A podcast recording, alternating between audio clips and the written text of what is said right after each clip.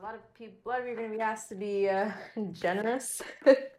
you know, charitable, because you know, if you notice a lot of, I don't know if you know, I don't know, maybe it's just me, but uh, uh, the wealthy people that I know, uh, they have this tradition that whatever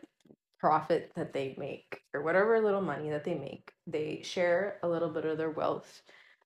those they feel that need it the most, or those that they care for the most, those that they value the most. So, which is a good thing, you know, it celebrates unity. It's a good thing to